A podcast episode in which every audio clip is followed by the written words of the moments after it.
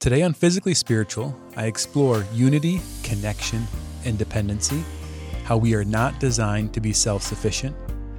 Welcome to Physically Spiritual. I've been amazed by how much growing physically healthier has changed my spiritual life. I'm captivated by discovering the truth about my body and how it reveals God. Physically Spiritual is my attempt to harmonize and share what I've discovered. I'm your host, Andrew Reinhart. So I'm starting a new series I'm titling The Macronutrients of the Soul. A few series ago, I talked about food, and during that series, this idea kind of percolated to the forefront.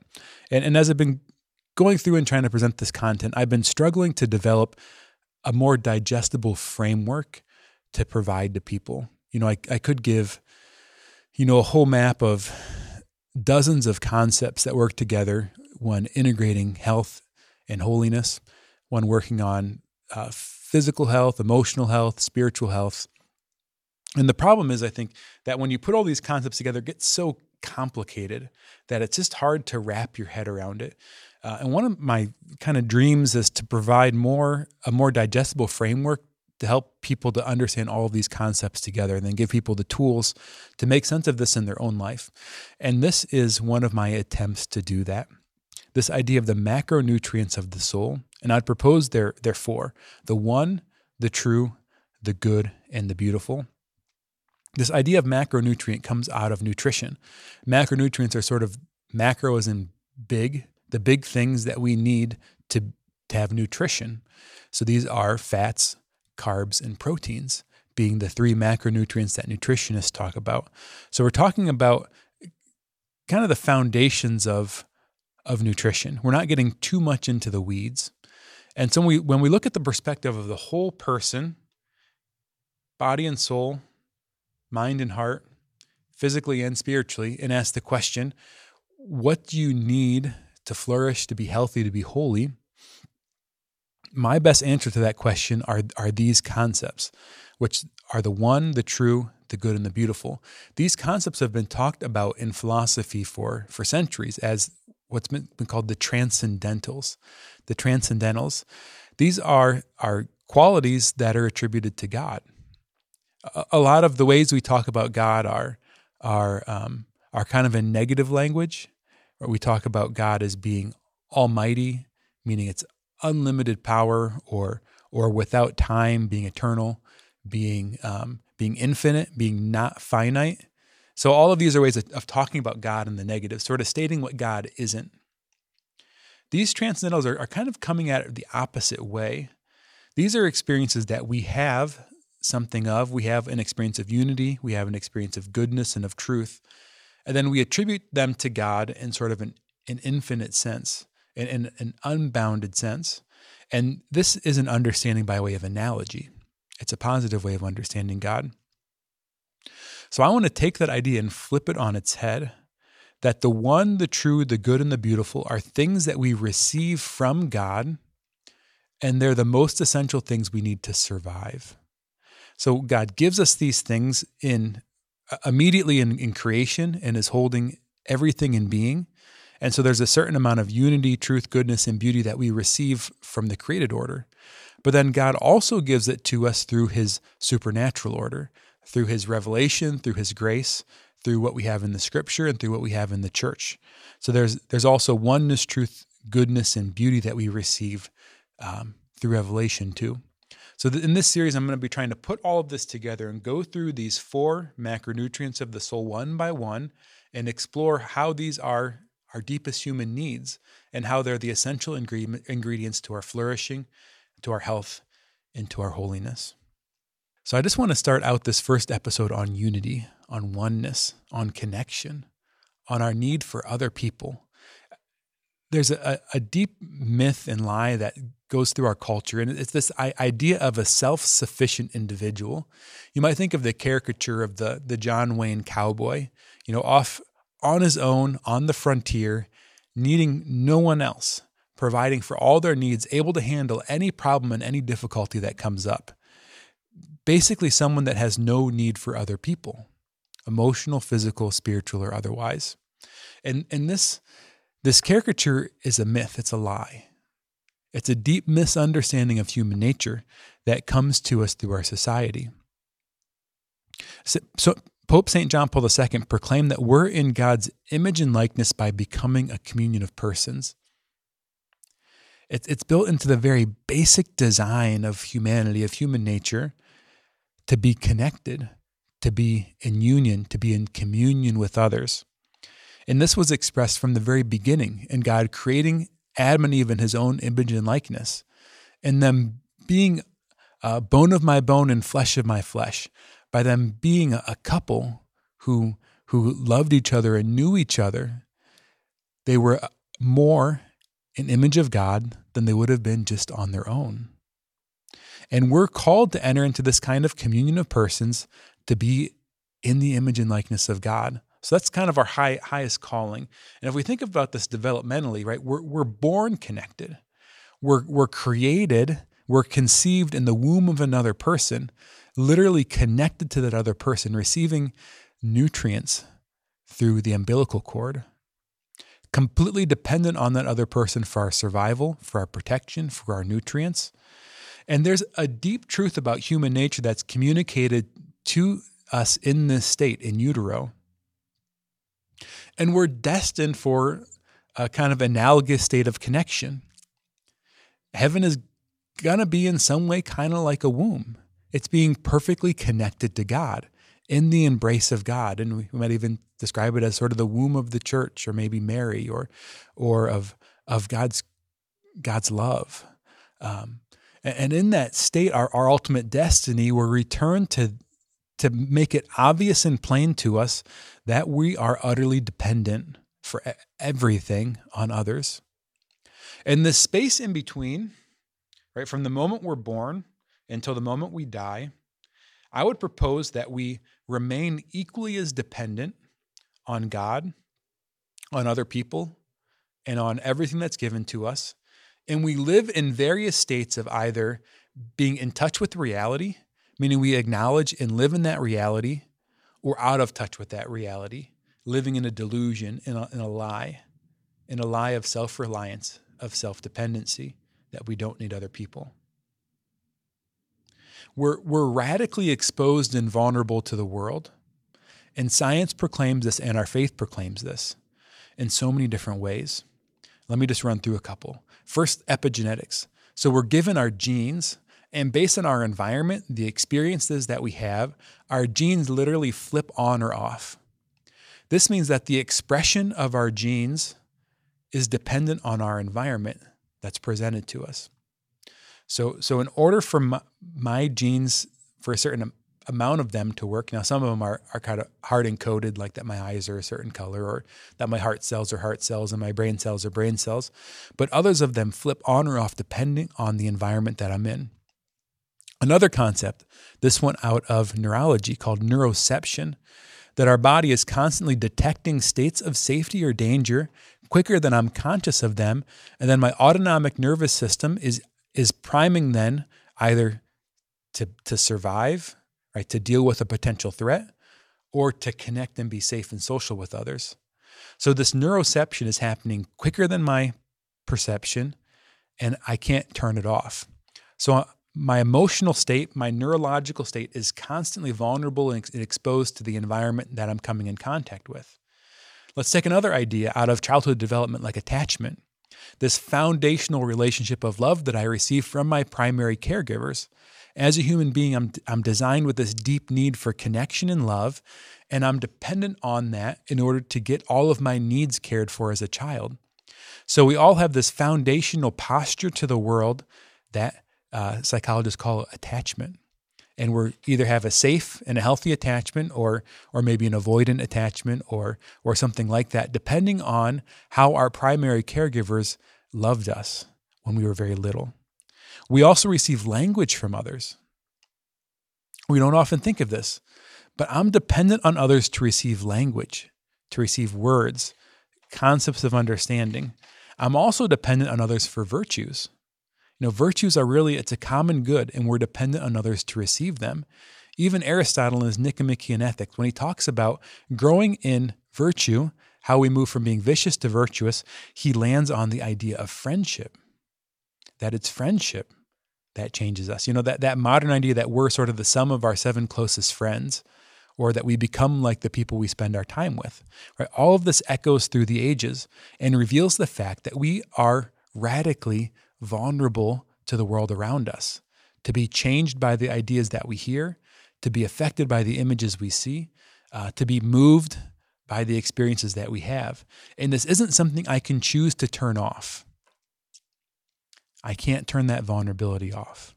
I can live in an illusion, I can live in a lie that I'm not vulnerable. But by doing that, right now I become a victim to it all. As our Lord says, the truth will set you free.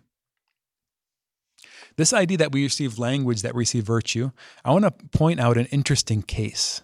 A young uh, Ukrainian girl named Oksana Malaya. This girl unfortunately grew up with a father who was uh, reportedly alcoholic and, and negligent. She was raised by dogs, and she was taken from uh, the care of that person when she was seven years old. And when when she was found, she could not speak. She would interact by barking. She would walk on all fours. She would act behaviorally like a dog. Right? She received the world from dogs, and she learned to act like a dog. She learned to relate like a dog. Um, right? The the meaning she was given, she was she was that vulnerable to her environment. Right? Acting like a human wasn't hard coded in her. Now, the beautiful thing is through through extensive um, therapy in a special school she was placed in, right? She she developed the ability to speak, which was amazing. Probably she she heard some language early in life that kind of primed the neurological wiring, so she didn't completely lose the capacity. But then later in life, she gained the ability to speak um, and was able to uh, to find meaningful work and potentially find relationships and other things. So this is this is the beauty of it. Even though right? She received something in particular in her childhood. We, we need to avoid some kind of a, a fatalistic determinism about our history. This is one of the biggest, um, I think, one of the biggest lies in our culture today is it's kind of like a, a parental determinism that the way that I uh, like feed my child or hold my child or or choose to behave towards my child like de- determines their whole future. Like whether or not my son will get in Oxford depends on whether or not I gave him enough bananas in his first six months of life, or something like that. Right? There's this this uh, this error in our modern thinking uh, that really denies the role of free will and the ongoing plasticity of the person. Meaning, we we although there are important events and important things that get laid down early in life the brain, our body, our mind, our heart remain plastic and malleable throughout our life. So we, we remain vulnerable to the world around us and we continue to be formed by it. This is what Jesus had to say at the end of the Gospel of John when he's praying for his followers. He says, I pray not only for them, but also those who will believe in me through their word, so that may, they may all be one, as you, Father, are in me and I in you, that they also may be in us, that the world may believe that you sent me. And I have given them the glory you gave me, so that they may be one as we are one, I in them and you in me, that they may be brought to perfection as one, that the world may know that you sent me and that you loved them even as you loved me. Right, this beautiful passage from John 17 of Jesus' prayer, his heart for his followers and those that would follow his followers. This idea of closeness, there's, there's nothing closer, and even closeness isn't really an appropriate word, than the persons of the Trinity. They're completely one. They're one nature but separate persons. So the human mind can't even really fathom the unity and diversity happening in the Trinity. But this idea that we're called to that level of connectedness. But it's interesting what he says at the end of this line that in them and you and me, he says that that they may be brought to perfection as one, that they may be brought to perfection as one. That line has a resonance for me. That they may be brought to perfection as one. I think this, this line could imply a couple things. One, that we can't be brought to perfection separate from one another. That it's only by being one, only by being connected, only by being a communion of persons that we're capable of perfection. It implies that a, human being on their own isn't complete, that we're made for another. So then it also then implies that the process of being perfected, of being made holy, of being healed, the process of being perfected is, is radically a process of becoming connected. So I would say healing and connection are synonymous. That healing leads to connection and connection leads to healing. They're, they're interdependent. Uh, we, we might um, say that it's not so much a cause and effect as it's, it's a phenomenon where both are simultaneous, right? They both come together and are dependent on one another. In the Psalms, it says, Iron is sharpened by iron, one person sharpens another. One person sharpens another. We need to enter into relationships where we're, where we're challenged. I think a lot of people come to a kind of truce with themselves, and they accomplish this by coming to a place of comfortable isolation. This kind of comfortable isolation where they, they kind of take care of all their own needs. They get enough money, they get enough stuff, uh, and then they they live alone, maybe with one other person, and then they sort of show up to things. They show up to an event at their church, to that social club, to that that thing they do, but they don't really live a life of connection, and they're able to attain a, a certain amount of apparent virtue, but it's because they they're never placed in situations where they're actually challenged.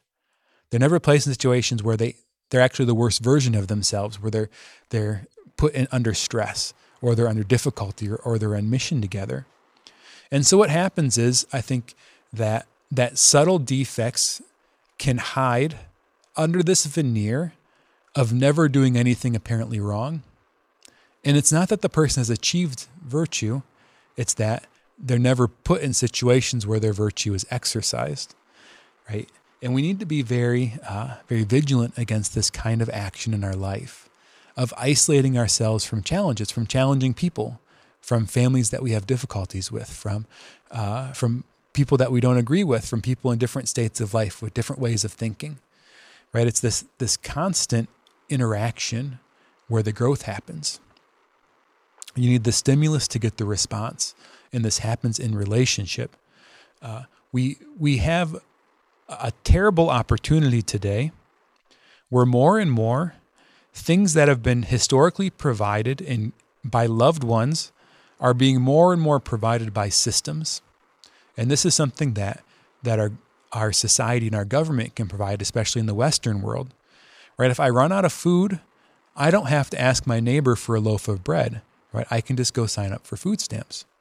If I'm at an advanced age and I need someone to care for me, my loved ones don't need to step in and care for me, right? I have Medicaid, and that will put me in a nursing facility for an unlimited amount of time at the end of my life. I don't need, um, I don't need to barter. I don't need to trade. I have currency that can get me anything I would ever want.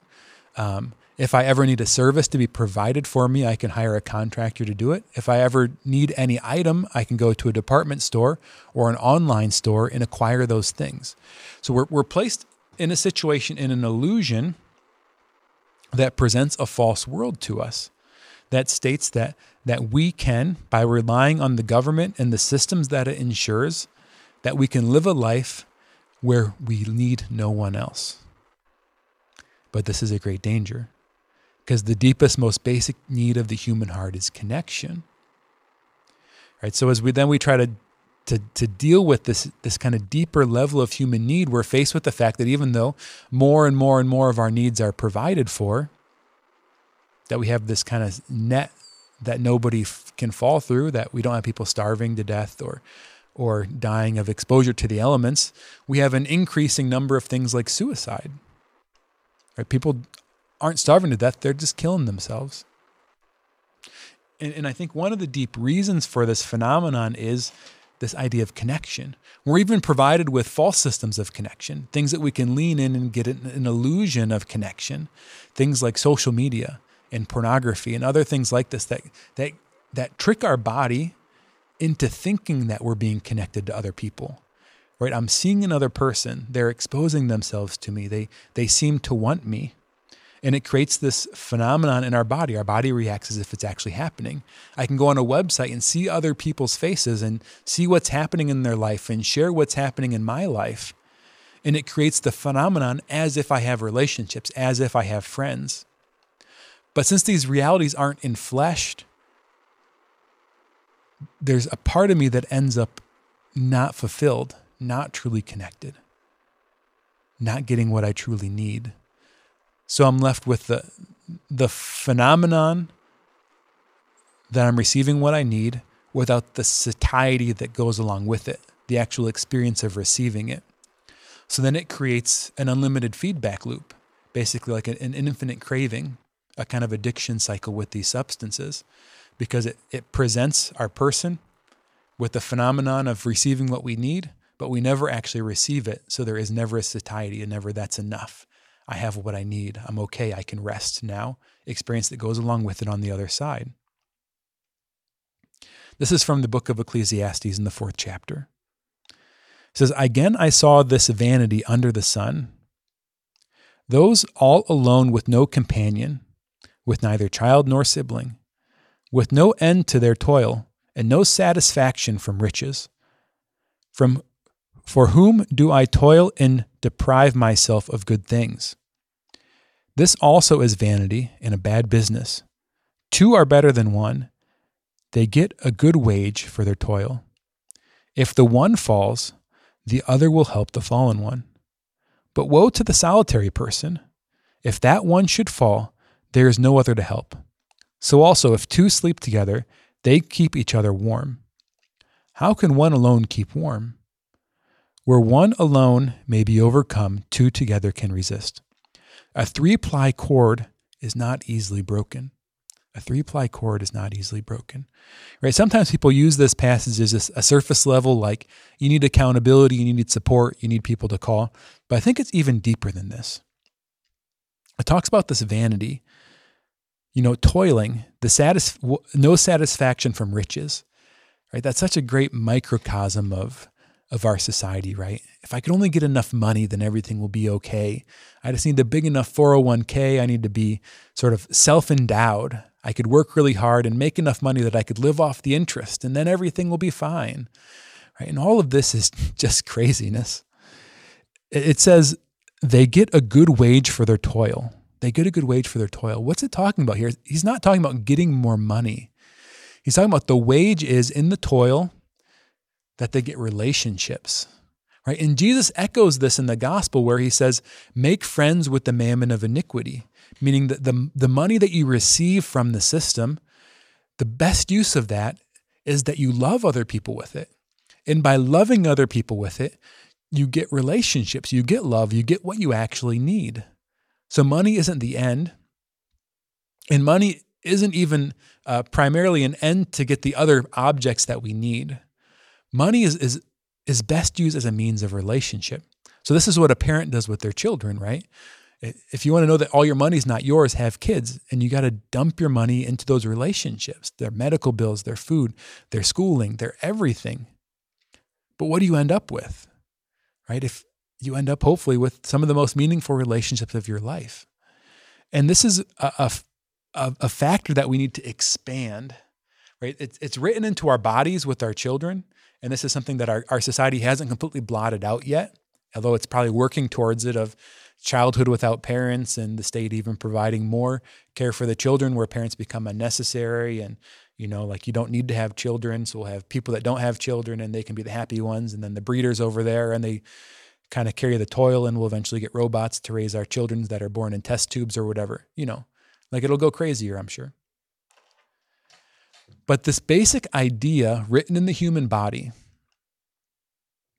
written in, in, our, in our motherhood and fatherhood, that everything we have is given over to the child. I think we can learn from that that hasn't yet been blotted out and then write that pattern into our life. From the beginning, it started to be blotted out. Cain and Abel.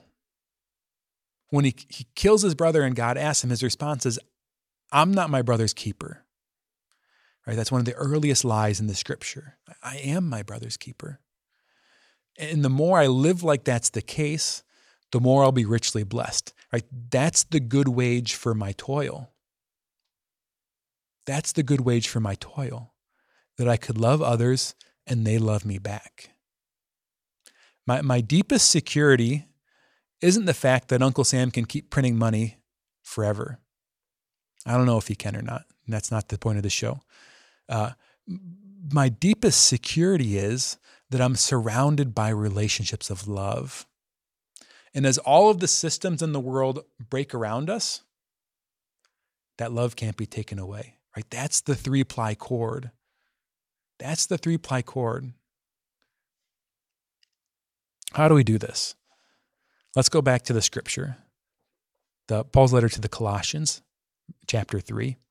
He says, Stop lying to one another.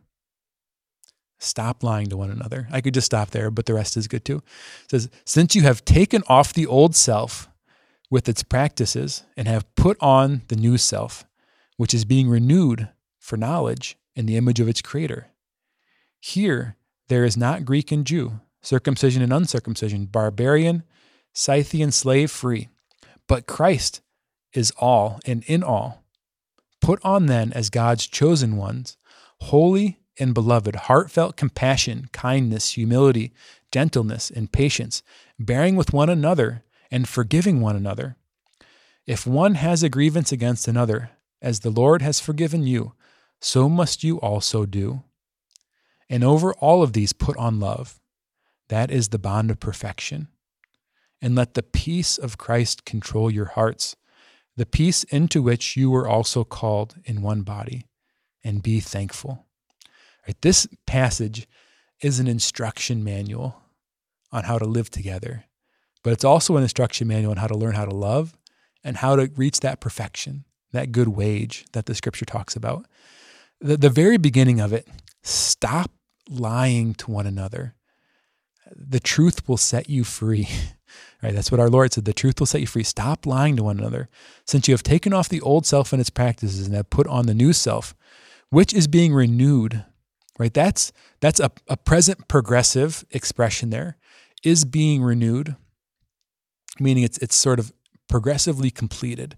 So it's it's implying here that even though you've taken off the old self, you've been had some conversion, you've been baptized, you've sought the Lord, right? There's a part of you that's continuously being renewed so, this not lying to one another is in the context that you're not perfect yet. You need to talk about your struggles with one another. It says, foreknowledge in the image of its creator. Then he goes on to some of these different like categories people used to put themselves in. If today we might say like Republican versus Democrat or liberal versus conservative or or rich versus poor or or Gen Z versus uh, versus millennials versus uh, boomers or something like that. You know, we have all these new categories we put people in. It says, "Put then on as God chosen ones, holy and beloved, heartfelt compassion, compassion, kindness, humility, gentleness, patience, bearing with one another, forgiving one another. If one has a grievance against the other, as the Lord has forgiven you, so must you also do. They are Father. Forgive others as I have forgive me as I have forgiven those who have trespassed against me."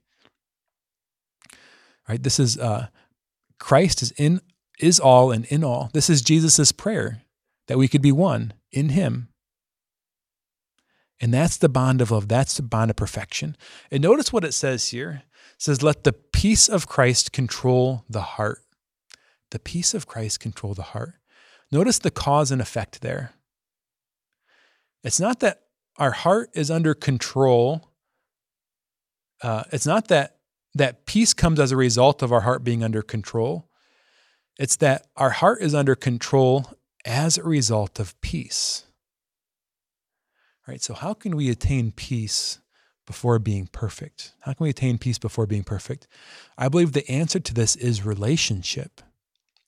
Right? We receive this peace by being known and being loved, by being known and being loved, by being received in the way that St. Paul is, receive, is, is describing in this scripture, we receive peace. And it's in the context of that peace that we then have the ability to control our hearts. I'm thinking of um, yeah, insights that come out of the life model and, uh, and, and, and ideas that come out of uh, uh, the idea of ideas of neurotheology developed by Dr. Jim Wilder. And one of the ideas that he, he talks about in there is that um, that this uh, the part of our of our of our neural wiring that's under control when we're dysregulated, when we're hungry, angry, lonely, tired, when we feel afraid, that this part of, of our neural wiring runs on relational love, on attachment love. And he says that the, the way that it decides how to behave in those difficult moments is it asks the question, not what should I do? It asks the question, what do my people do?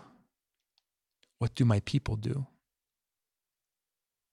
So, if we want to show up differently in those moments of difficulty, the answer isn't to, to know more and to try harder, because all of that's involved with the, the wrong part of our wiring. What we need to have is we need to have people in our lives who love in those spaces. And we enter into those relationships by, by being known by them and knowing them, by not lying to one another, by being real with one another, by really sharing what's happening, by being honest, by being vulnerable, by letting ourselves be received as we are, and then experiencing ourselves being received and being loved in those places. Right? That's that's what gives us that peace that lets us control our hearts. Uh, when when a, a mammal begins to be dysregulated, the first stopgap to find safety is for them to orient to the people around them to look for for someone to be safe with. And if we can find someone to be safe with, then we can remain in character throughout whatever that trial is. So thinking of this then now like as when God's a person we're, we're in relationship with. So the heart of holiness isn't virtue, it's relationship to God. And virtue is an outcome of that relationship with God and others. And then we also then have relationships with others who are called to be, you could say, God with flesh on. They're called to be people who, who God loves us through, and we love God through them.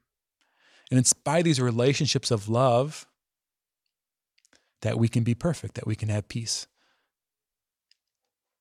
When we're, we're breaking this out a little bit more, I like to think about vulnerability in three layers, three layers of vulnerability, three layers to this stop lying to one another.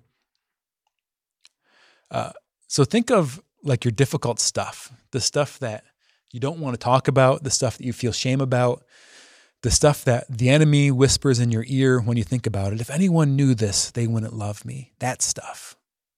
That stuff, whatever it is for you.